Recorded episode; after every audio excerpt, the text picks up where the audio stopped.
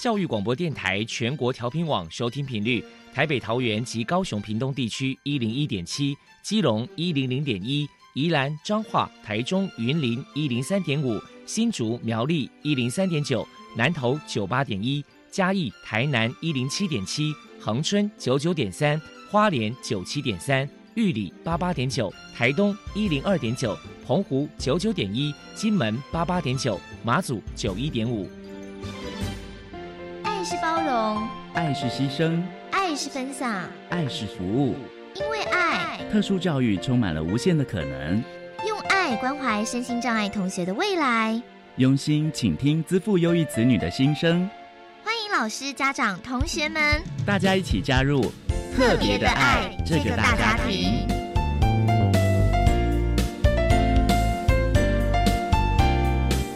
本节目由教育部学生事务及特殊教育司指导，国立教育广播电台监制。欢迎收听。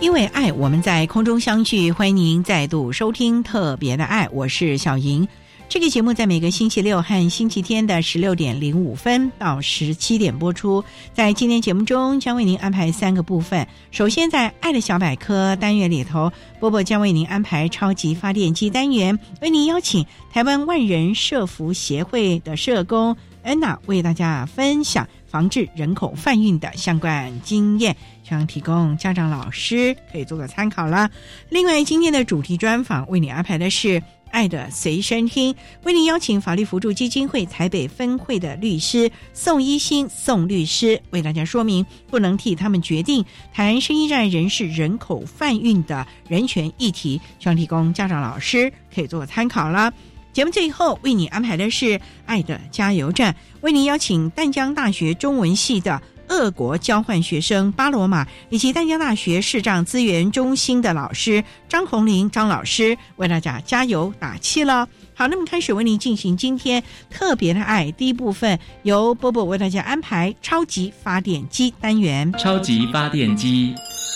亲爱的家长朋友，您知道有哪些地方可以整合孩子该享有的权利与资源吗？无论你在哪里，快到发电机的保护网里。特殊教育往往相连，紧紧照顾你，一同关心身心障碍孩子的成长。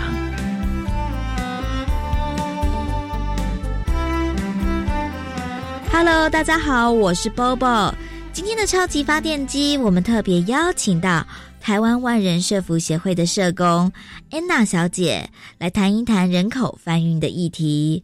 首先呢，我们先来请安娜小姐来介绍一下。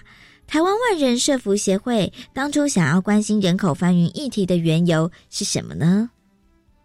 台湾万人社福协会呢，主要呢，我们一开始的成立是因为我们台湾开始引进这些外籍移工来台工作，引进之后呢，其实呢，这些移工的当中有发现到有很多的问题，例如就是一些劳资争议啊，就是说从事一些不是雇主应该要他做的工作。或者遭受性骚扰、性侵，那也有导致有一些外籍工呢，有遭受雇主可能给他工作，但是没有给薪资。那甚至因为他们可能在这边受不了，逃跑之后，进入到了可能被一些人蛇集团去作为运用。怎么样运用呢？就是因为知道他们需要工作，就把他们骗入到小吃部。这是很早期我们的犯罪的方式。那我们也看到这个问题，所以我们也想说要来投入。所以我们协会是在九十八年成立，那我们在一百年开始来去着重在人口贩运这个区块。台湾万人社福协会在防治人口贩运的服务项目包含了哪一些？我们请安娜小姐来介绍一下。其实我们在台湾，我们有一个法，就是《防治人口贩运防罪法》。这个法律上面呢，其实我们就先来了解什么叫做人口贩运。首先呢，他们先是以性剥削、劳力剥削跟器官摘除这个三项的规范。那再来说，我们的服务范围里面来讲的话，就是针对于就是被鉴别为是这样的，可能遭受到性剥削。那性剥削会在哪里发生？有可能是在酒店。小吃部这个地方。然后呢，劳力剥削有可能呢是在于，就是说他付出劳力，可能是在茶茶园或者一些工厂去工作，然后这些人都没有拿到他应得的报酬。那当我们警方去破获他的时候，我们会提供在当场的时候会有陪同社工去陪同他们制作笔录，先安抚个案的情绪。好，所以我们会简称来叫做陪同侦讯。那进入到了安置中心之后，我们会提供他生活上的照顾，以及心理上的建设、智商。再来就是帮他们最关键的，就是要来去给他们正确的在、再一次合法的临时的那种居留证，让他继续在台湾工作，也就取得我们临时的工作证。这就是我们应该给的一些服务。那我再把它整个重整一次。就是我们会给予他们安置生活能够回国正常，就给他一个临时的停留证，然后再来就是还有工作证这个区块，还有陪同他们去法院呢来出庭，还有心理的智商。为了推广人权，防治人口贩运，安娜表示，台湾万人社福协会曾经举办过以下的活动。其实我们协会呢，主要是在地嘛。那在地份的话，我们其实会结合在地的县市政府一起来举办。针对于一般的外籍移工，我们可能会长期在办理这样的活动的时候，比如说像我们协会近期开办了一个欢庆开斋。那在开斋的过程中，有将近有八百多位，不管是我们的移工或是的民众，我们在这个过程当中，我们会让他们就是知道说人口反映什么，所以我们有设摊位让他们闯关。再来也会配合，就是说曾经有举办一些宣导活动，或者是在我们在做一些关怀的时候呢，也会让他们知道什么是人口贩运。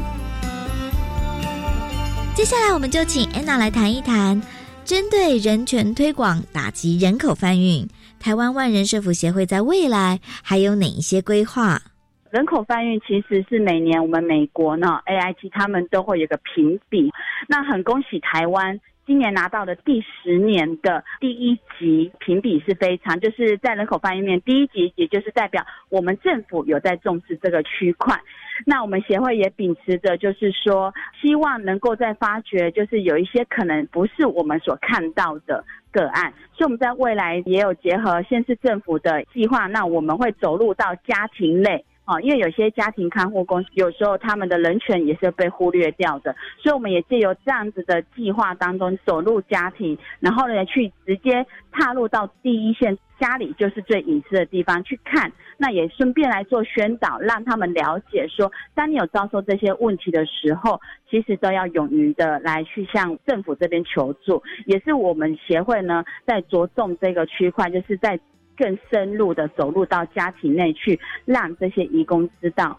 政府对于他们的这些人权，还有在人口翻运上他们所遇到不敢说的，还有什么不了解人口翻运的这个区块，也是都会纳入我们自己在做未来的计划当中会去做的一个部分。如果对人口翻运有任何的疑问，民众有哪些询问的管道呢？其实我会希望说，不是只有联络我们协会，因为我觉得呢，对我们政府的单位来讲，最基本的在人口翻译防治上呢，我们其实说，一般民众如果有看到疑似的这种案件时，其实可以向我们在地的警方来去通报。那其实最简单的电话就是一一零，也是最好记的。那再来呢，如果针对于外籍移工的话，我觉得我们可以来。打的就是一九五五，这是劳动部他们所承办的申诉电话，其实都可以接应到我们有人口翻译案件的时，都可以作为通报的一个途径。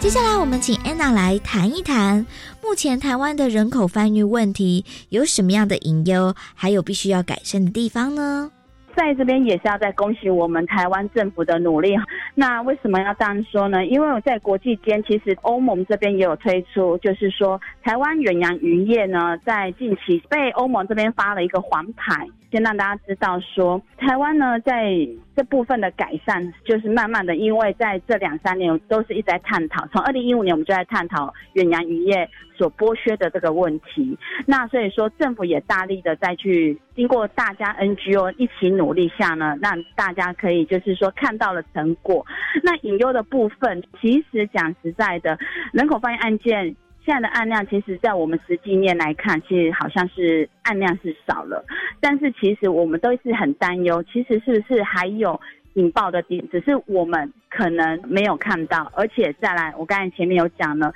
美国 IT 给台湾第一级已经维持十年了，这十年是不是也有最大的突破？再来去看我们在定罪率上，还有再来就是说，现在我们之前推的南向政策中，这里面所隐藏的。这些可能犯罪的危机，可能现在被包裹起来了，因为犯罪手法非常的新意。那法令到底跟得上跟不上，这才是我们最害怕的地方。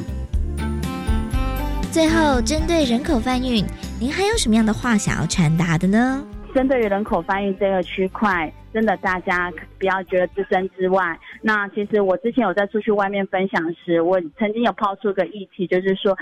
大家有可能是受害者，也是加害者这个议题。为什么说我们是加害者？那加害者就是刚才我讲的渔业，因为我们都会喜欢就是低廉价的东西，可能希望不要花费太高。那当然这是景气上所有的问题，没有办法去突破这一些。但是我们可以自己去把关，就是说当我们在购物的时候，能够去了解说商品如果它的价格便宜到一个不太合理的状况时，其实要考量这背后。就是有人是付出了这些劳力，得不到他该得到的报酬，所以说在我们购物自己本身就是可以做到，就是在购物上的时候可以再筛选一下。我也希望呢，大家能够好好的去了解人口贩运到底是什么。如果我们可以预防的，就是最好的。在这边再呼吁一个最简单的一件事情，其实我们的幼儿之前也有新闻报道，就是有诱拐儿童的这一个区块。那诱拐儿童这块近几年好像比较少了，但是其实还是有的。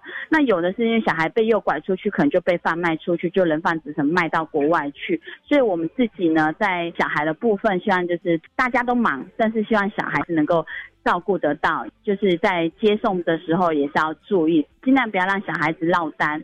再来，我要讲一下人口贩运里面虽然有定放到器官摘除，那台湾目前是没有这个区块的案例，到现在我。做这个工作十年来是没有的，但我们规范上去是很难保哪一天可能会不小心会有这样的案例出来，所以大家在任何一个状况下都是要很小心的。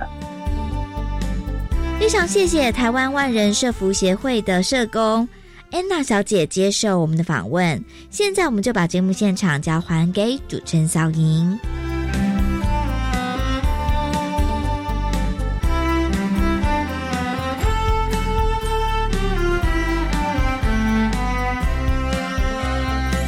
谢谢台湾万人社福协会的社工以及 Bobo 为大家分享了有关台湾万人社福协会对防治人口贩运所做的努力。您现在所收听的节目是国立教育广播电台特别的爱。这个节目在每个星期六和星期天的十六点零五分到十七点播出。接下来为您进行今天的主题专访。今天的主题专访为您安排的是《爱的随身听》，为您邀请法律辅助基金会台北分会的律师宋一新宋律师为大家说明不能替他们决定谈声音上人士人口贩运的人权议题，提供大家可以做个参考啦。好，那么开始为您进行今天特别的爱的主题专访，《爱的随身听》。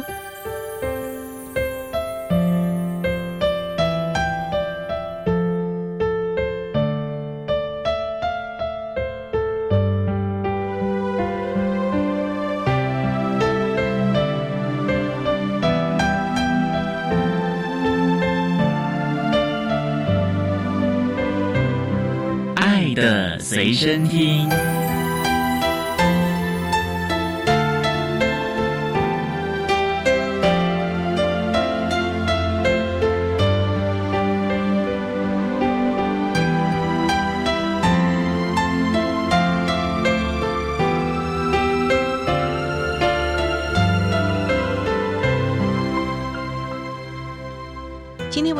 请到的是法律辅助基金会台北分会的律师宋一新宋律师，律师您好，主持人及各位听众大家好。今天啊，特别邀请律师为大家来说明不能替他们决定谈生意上人士人口贩运的人权议题。那首先啊，要请宋律师为大家来介绍法律辅助基金会。它是一个什么样的一个组织？是针对我们一般民众在法律上有疑义或要打官司的时候来提供一些协助吗？是的，介绍法律辅助基金会之前呢，我先介绍一下法律辅助。法律辅助呢，它是指需要专业性法律帮助而又没有能力负担诉讼费用跟律师报酬的人民，他给予一个制度性的帮助，以维持宪法所保障人民的一个诉讼权或平等权这样的一个基本的人权。在一些民间团体的人士跟司法院大力的支持下，法律扶助法终于在二零零三年三读通过，并且在二零零四年的一月七号由总统公布。根据法律扶助法的规定，在由司法院捐助以及民间团体的捐助，我们成立了一个法律扶助基金会。我们大概是在二零零四年七月一号正式开始受理民众的申请，针对弱势。比如说，比较没有经济能力的人，如果说有法律上的需求，例如法律的咨询、法律文件的撰写，或者是请律师代理民事、刑事或行政的诉讼，以后都不会是求助无门的状况。由司法院所捐助设立的财团法人法律辅助基金会提供协助。律师，您刚刚说弱势啊，是指经济弱势呢，还是他？本来就弱势，例如说有一些外籍移工啊，他那个语言又不通，甚至有一些家暴的妇女，可是他其实有钱，可是他也求助无门呐，甚至经济被控制啦。是针对特别弱势的这些民众族群呢，您透过法律辅助基金会的一个审查的制度，它还是会提供某些程度的审查啦。那审查通过以后，仍然会。提供辅助，经济或许是一个考量，但是经济不是要阻止你前来申请的一个门槛，所以您放心来，先来申请。针对你的特别状况，基金会会根据法律的规定做一些审核，我到时候会通知您。所以有一个书面的申请程序了，嗯，可能要预约，然后请您到各个分会。我们现在全国二十二个分会，哇，全国各地都有，都有。所以只要您有需求，你就到当地的分会去就可以了。对，那也想请教我们里面的。律师都是专职在法服呢，还是有案子申请来了之后呢，就由律师工会来派案 协助呢？其实是这样子哈，跟主持人跟各听众报告，法律辅助基金它就是一个平台，只要是弱势的民众通过我们的审查，我们就会帮他们找律师，然后指派给有需要的民众。那我们的律师来源就是在各地职业的律师，在。基金会里面工作的律师也有，那当然在整体来上，它当然是比较少数。所以说这些案件进来之后，就由基金会统一来分派给各个律师来办理。看律师的专长以及这个案件的内容，对，要看案件的属性啦，那案件的性质啦，来帮您找律师。那那请问是完全免费吗？因为我们知道请律师写诉讼状也要钱呐，然后律师出庭也要钱呐。是，如果是你是全部辅助的话，当然全部免费。律师的费用的酬金是免费，所以其他的费用还是必须要付。呃，其他的费用呢？因为你本来上法院打官司可能会缴一些规费嘛，裁判费。哦，我们会。看您的经济状况啦，当然通过我们的辅助的经济状况可能都不是那么好，我们会申请先暂时免缴。本来如果是一般人打民事官司，你可能诉状递进去，先面临的就是裁判费用。那但是如果通过法律辅助的话，我们会跟法院申请暂时免缴，等到这个诉讼看是怎么样的一个结果之后，法院会再核一个金额，我们再看看要怎么样来负担。提供大家有这相关的权益，大家可以来运用，也可以到全台湾各地的分会去了解了。那我们商店呢，再请法律辅助基金会台北分会的律师宋一新宋律师，再为大家说明不能替他们决定台湾新站人士人口贩运人权的相关议题。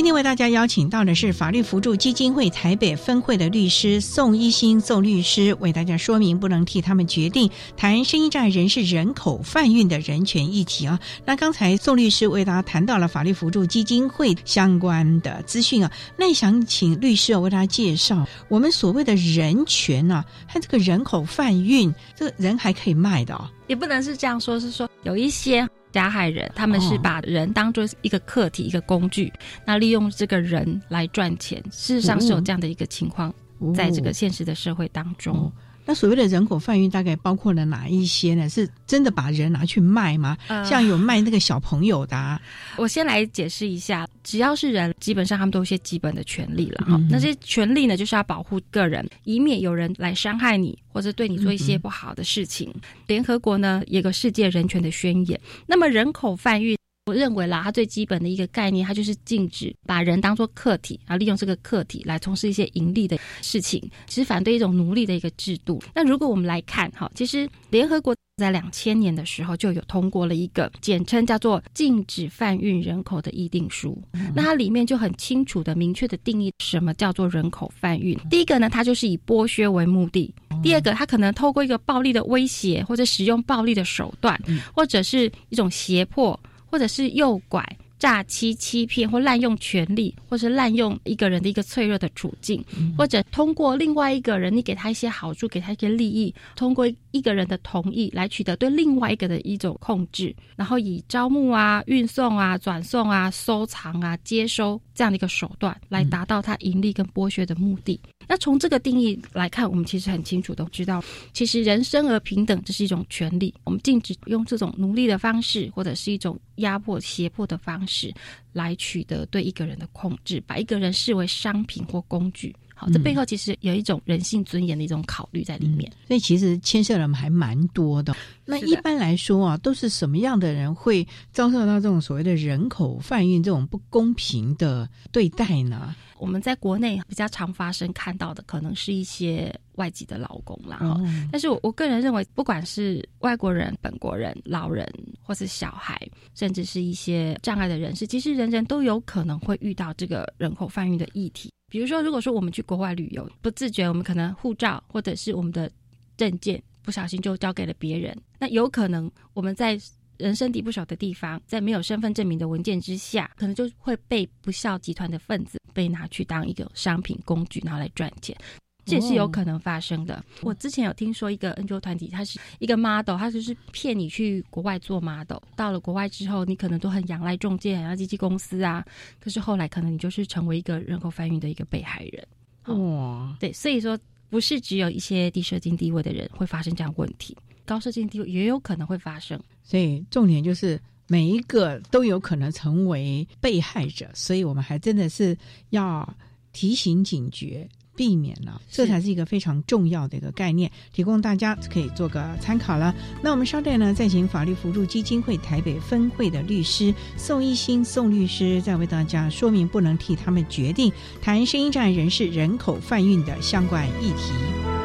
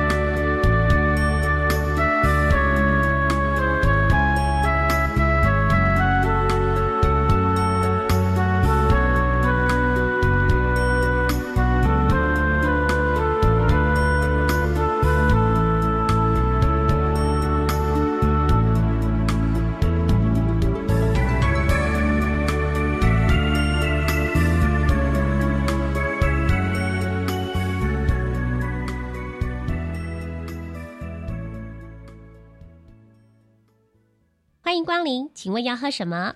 来杯网路玛奇朵吧。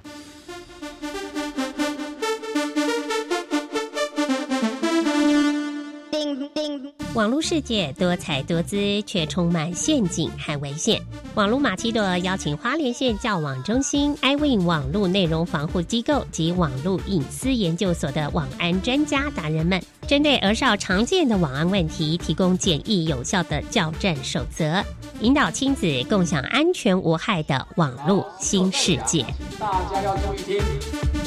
有英雄的镜头，免卡空甲空空，网络马奇朵。会甲你落去，马上甲咱伫个云端来相会。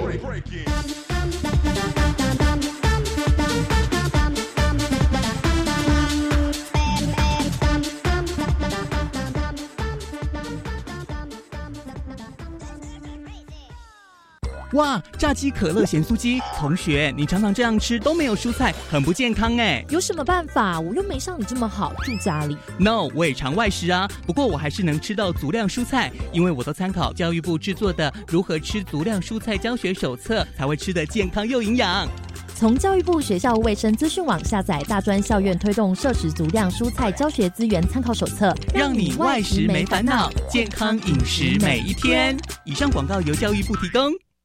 管那么的水，落嘎西木啊！大家好，我们是欧开合唱团。您现在收听的是教育电台。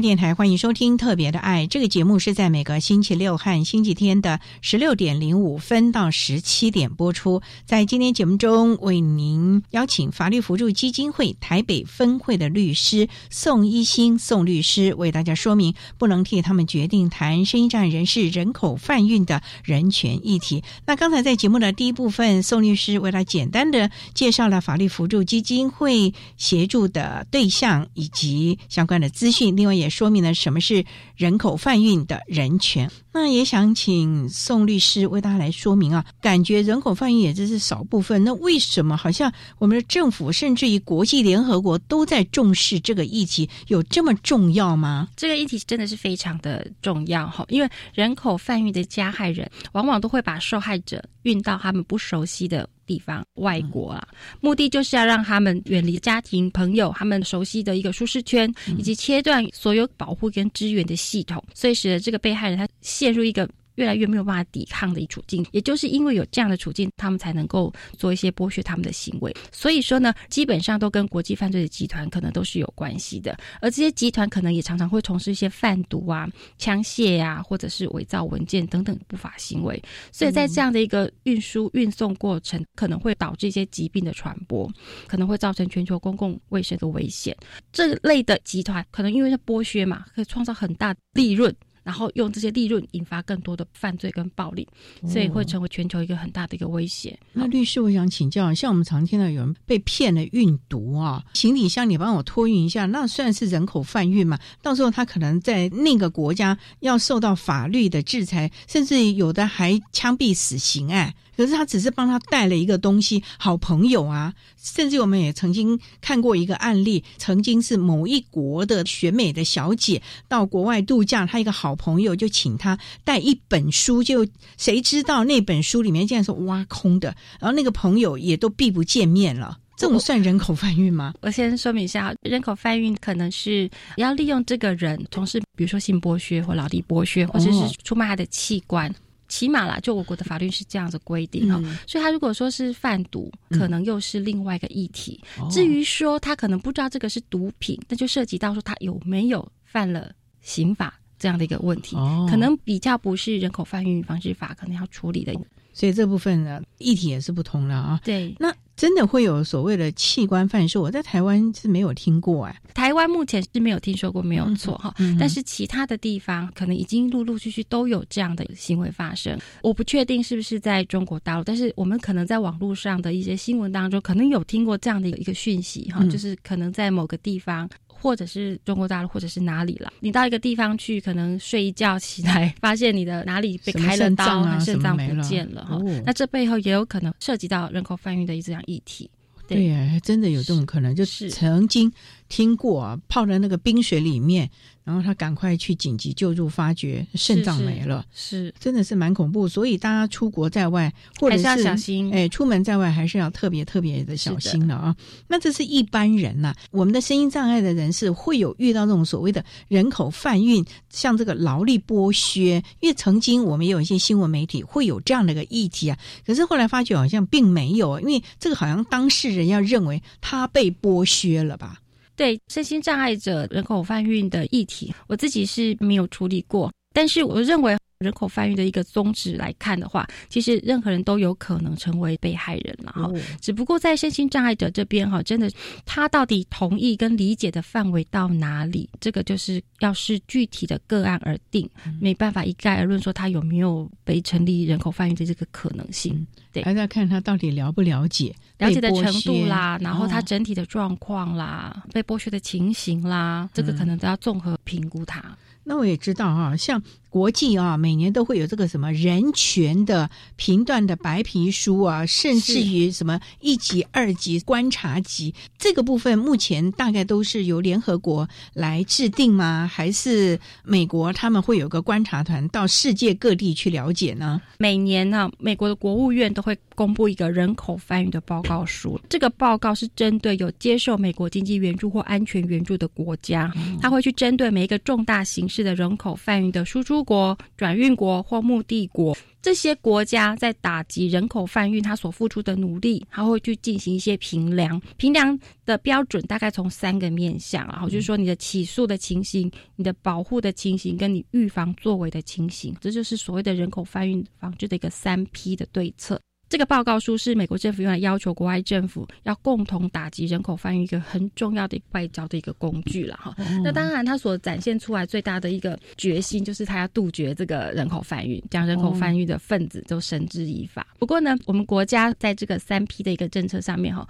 我们都是越来越进步。根据美国国务院二零一八年哈六月二十八号公布的二零一八年人口贩运问题报告的结果，台湾是连续九年第一级最好的国家。第一级是最好，第一集，是的。那这个有什么好处吗？对不对？好你第一集跟那个被观察的，我想美国还是会给这个政府一些压力了哈。哦那当然很重要，就是我们的国际形象嘛。我们目前啦，就是在愚公的一个问题上面，我们的国际形象也是有待加强。这样的形象不好，有可能会影响到我们加入一些组织的考量。嗯所以说，政府很重视这些问题。所以这也牵涉到我们国际交流。我们稍待再请法律辅助基金会台北分会的律师宋一新宋律师，再为大家说明不能替他们决定谈声音障碍人士人口贩运的相关议题喽。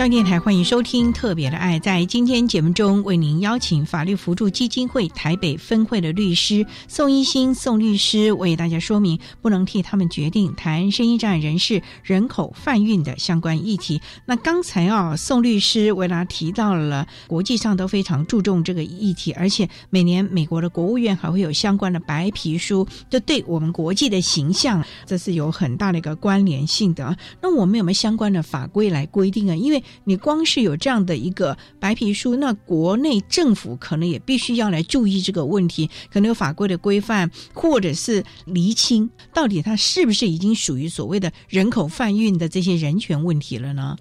是哈，我国呢有制定这个人口贩运防治法，总统公布以后，在二零零九年的六月一号就施行了。这个人口贩运防治法里面，针对保护一个被害人有一些规定，针对怎么样的行为构成人口贩运防治法规范的对象，它有很清楚明确的条文。以下我就来简单介绍。构成人口贩运主要就是有三种犯罪行为哈，第一个你可能是性剥削，第二个是劳力剥削，当然还有一个是器官摘除，这样也算是一种剥削。那么简单来说，只要是有盈利为目的，那如果你利用一个不当的债务约束，或者是他人不能不知或难以求助的处境，使人从事性交易，这会构成人口贩运防治法所要规范的对象。那另外呢，如果你是意图盈利，你用一些强暴的方式，比如强暴、胁迫、恐吓、拘禁啊。诈术、催眠术或其他违反本人意愿的方法，使人从事劳动与报酬显不相当的工作，这是一种劳力剥削。即便你没有用这么可怕的强制力的手段，可是如果你是利用债务约束的方法，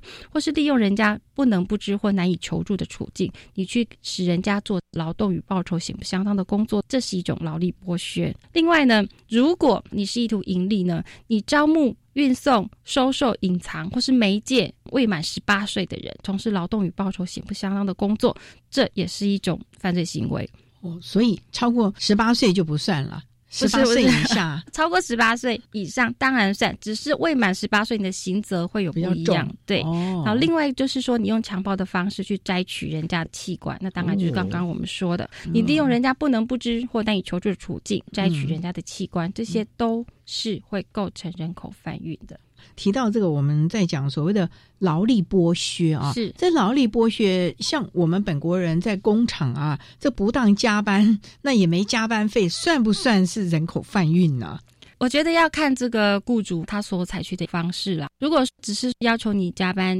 你加班了。那这可能是违反劳基法，这可能是民事上的纠纷。但如果说你说他用暴力胁迫的方式打骂，或者是威胁你生命身体的不利益，请你去加班，这个又另外涉及刑法上的问题嘛？这个在我们以前架构的一个法制下，就是可以处理它的。这可能跟人口贩运还是有一点点的不一样。但是不代表说他如果是用暴力使你做加班的行为，他还是有犯罪的问题，只不过跟人口费还是有一些区别。所以这个部分也是要了解。好，那目前我们这个劳力剥削这个问题啊，我们知道有很多可能就是看护工、移工的这个问题，在台湾这个状况目前还好吧？在工厂工作的这些劳工没有付足加班费，或者是没有付该给的薪水，我们还是会常常听到啦。当然，在工厂里面工作的这些朋友，雇主是不是构成人口贩的加害人？我们有例子，就是说他在。机构里面啦，因为没有给足加班费的问题而产生一些争执，雇主可能用一些比较不好的方式，没有听过的就是用辱骂啦，不好听的字眼哦，猪啊狗啊哈，或者是说啊你如果不加班，我就把你遣送返回。一个劳力剥削还是要整体看那个劳动的条件跟环境了。那甚至说他可能提供给他的住宿啊，或者是环境是很差的，食物也很差，这样的话的确就是有可能会构成人口贩运里面的所谓的劳力剥削。学那刚刚主持人所提到的是另外一种，就是家庭看护工。那当然，它也有可能是构成劳力剥削。我们以前曾经有看过实务上的一个判决，他就是来台湾之后呢，照顾老人。可能做事情上面，雇主可能觉得说他哪里没有做好，所以就会扣他的薪水，东扣西扣。有一些东西他可能弄坏了，他也一直扣一直扣。那他身上也没有身份的证件，他又没有手机，哈，没有办法向外求助。当然也有被法院认定说，这样的话是所谓的人口贩运的一个劳力剥削。哈，原因就是因为他的薪水每个月可能都被用一些很奇怪的借口扣掉了。大家应该也都知道，其实外籍劳工在我国，你要任意的转换雇主，这个是不太可能的对。好，这个是要经过主管机关的相关的一个规定才能够转换雇主。那所以啦，有些劳工他可能考虑到说他转换工作不易，嗯所以他就忍住留下来。嗯可是呢，这恰好就是法院会认为说你，那你就是趁他不能不知或难以求助这样的一个处境，从事这种劳力与报酬显不相当，因为他的报酬已经被你用各种理由一直扣、一直扣、一直扣，哦所以这样子的话就会构成劳力剥削的问题。那如果扣课假呢？因为我们规定的好像就是你工作了几天，例如说看护工啊，工作几天就有休息一天呐、那如果想尽的办法不让他休假，我想这个也是综合去判断了哈。嗯你的薪资如果真的是被不当的扣款，嗯那你又没有真的有休假，其实现在有很多。中介或雇主会让这个劳工签他用休假来换取加班费的这样的一个条款啦，嗯所以说我说要综合来判断他当时怎么签的，那他来台工作之后所遇到的整体的一个处境是怎么样，综合判断。嗯，这个还是要综合判断了啊。好，我们稍待再请法律辅助基金会台北分会的律师宋一新宋律师，再为大家说明不能替他们决定谈生意障人士人口贩运的相关人权议题喽。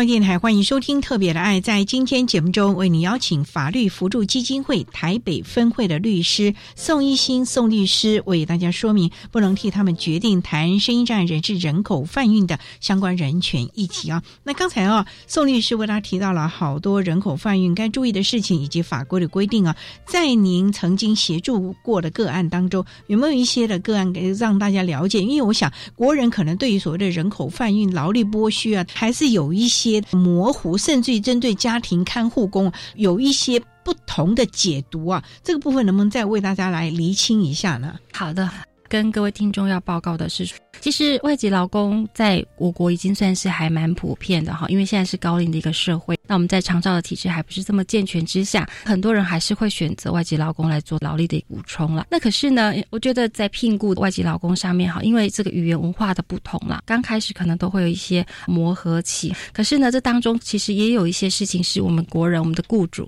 真的要特别小心跟注意的，因为呢，每个外籍劳工他来跟你核准的项目有关哈，你可能是需要照顾老人的，或者是说你家庭是需要。帮忙的、帮佣的，哈，这是每个目的不同，会牵扯到他们来台的受的教育训练会有不一样。可是国人有可能在使用上面，他觉得家务跟照顾也很难区分啊，所以就很多事情给这个外籍劳工去做。他可能是照顾一个老人，可是最后是变成照顾全家。他本来是照顾爸爸，后来连妈妈都要照顾。这样的话，第一个会加重他的一个负担，也会造成他情绪上面的问题，所以这样很容易就会引起纷争。而且这样真的不是他当初我们主管机关要核准你的项目。那另外还有个问题就是，国人应该要调整一下观念，因为外籍劳工他过来这边工作，工资可能是跟我们一般你可能在台湾请的工人不一样。有些国人会认为这个就是一个方便，所以请过来之后可能会让他帮你做盈利性的工作，比如说是盈利性是，比如说是小吃店的工作，或者是你公司里面的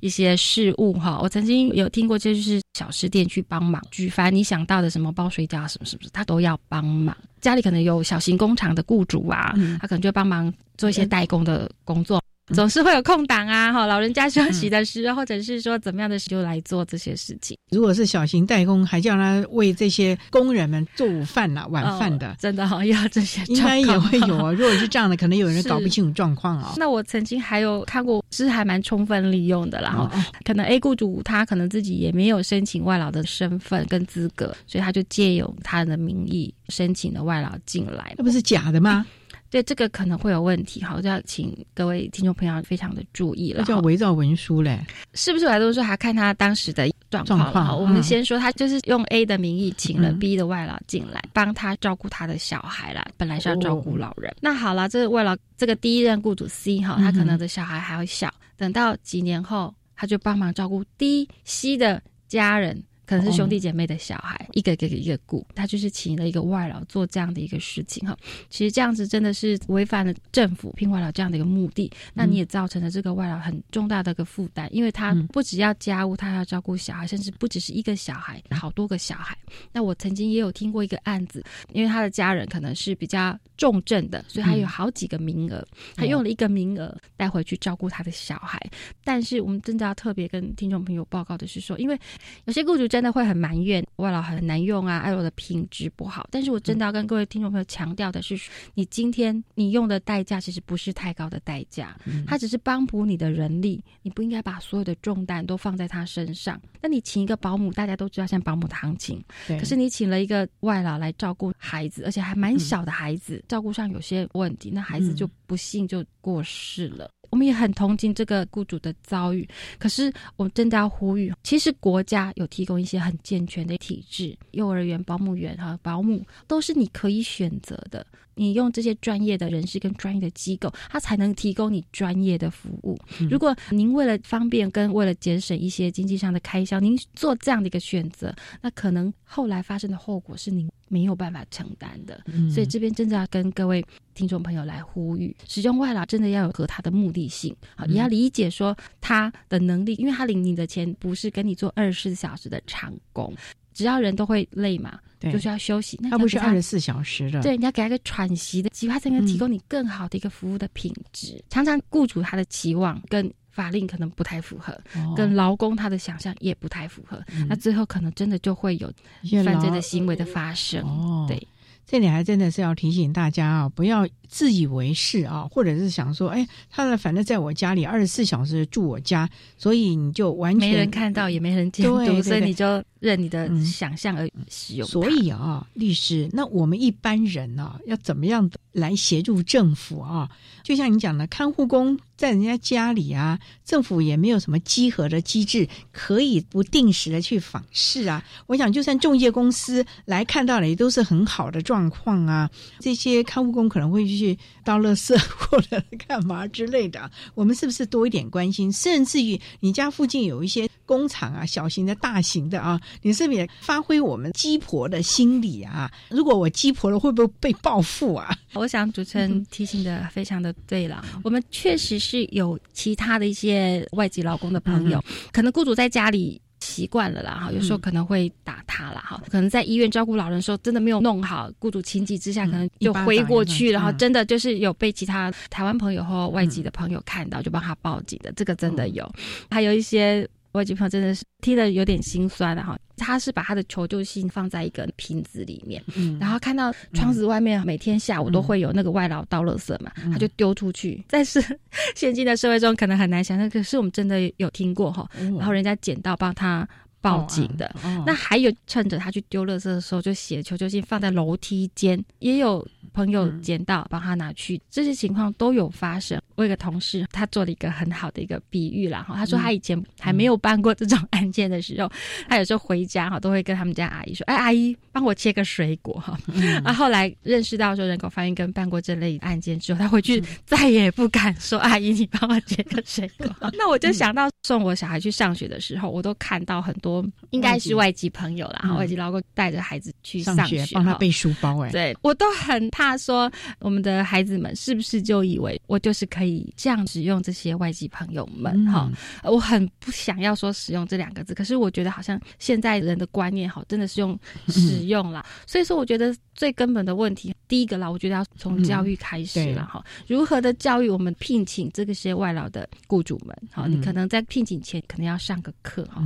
从法令上起 跟心态哈，这些都要上课了哈。那进来之后。不只是我们啦，就是 NGO 团都在呼吁劳动部应该要有劳检的方案，一个措施进来。你不能再仰赖中介公司了哈，因为中介公司有太多纠葛在里面，他没有办法帮你做一个很好的一个评鉴。劳动部真的可能要用一个什么的方式抽检这一些在这些家庭看护的朋友，或者是工厂。那工厂更是一个很严肃的问题。根据我几年前，我不知道有没有记错啦，就是报章杂志报道，外籍劳工朋友。在台湾发生职业灾死亡率已经是在开发中国家前面的几名了。哦，意思就是说，外籍劳工朋友去其他开发中的国家，比去台湾还要安全的 原因，就归咎在语言的沟通上面，你没有先建立一个很好的基础。再来，很多雇主都便宜行事，就是教育训练的过程，你没有教育训练好。第三个，你没有监督这个教育训练的执行，所以导致了死亡率如此的高。我觉得这是非常痛心的哈。那我觉得当局真的是要重视这个问题，因为呢，你不要以为输出国他没有这个意识，他也有意识到，以后呢，可能台湾就会被列为禁止。来工作的一个国家之一，提供大家做个参考了啊！因为我们在人口贩运这个议题，大家可能不是那么了解。今天借由宋律师这样的说明，也希望大家能够多多的注意了啊！那今天也非常谢谢法律辅助基金会台北分会的律师宋一新宋律师为大家说明的，不能替他决定谈生意障碍人士人口贩运的人权议题。今天非常谢谢宋律师的说明，谢谢您，谢谢主持人，谢谢。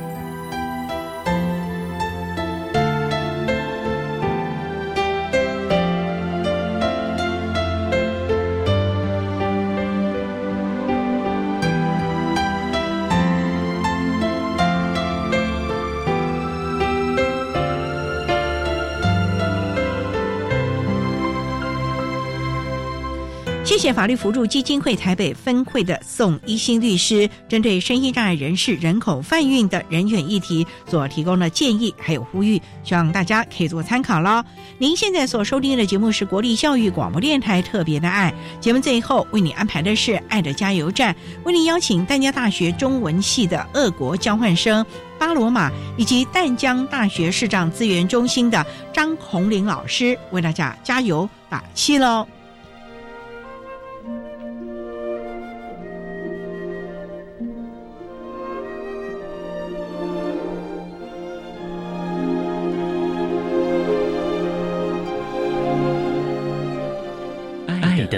加油站。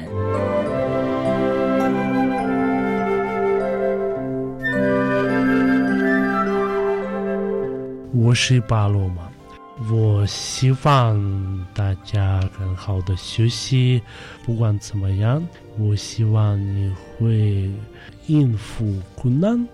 希望你们会更要会一直乐观。这个最主要要很乐观，要学习，要聊天，也对学习国外语言。我希望你们不要害怕和国外的人聊天，更多了解。各位听众，大家好，我是淡江大学视障资源中心辅导员张红林。我在这里鼓励我们全国声音障碍学生要勇于去面对困难。尤其如果有机会，要相信自己，可以到不同的国家去体验不同的文化，去了解国外的风俗民情，这也是一种生命教育。那在这里勉励各位，谢谢。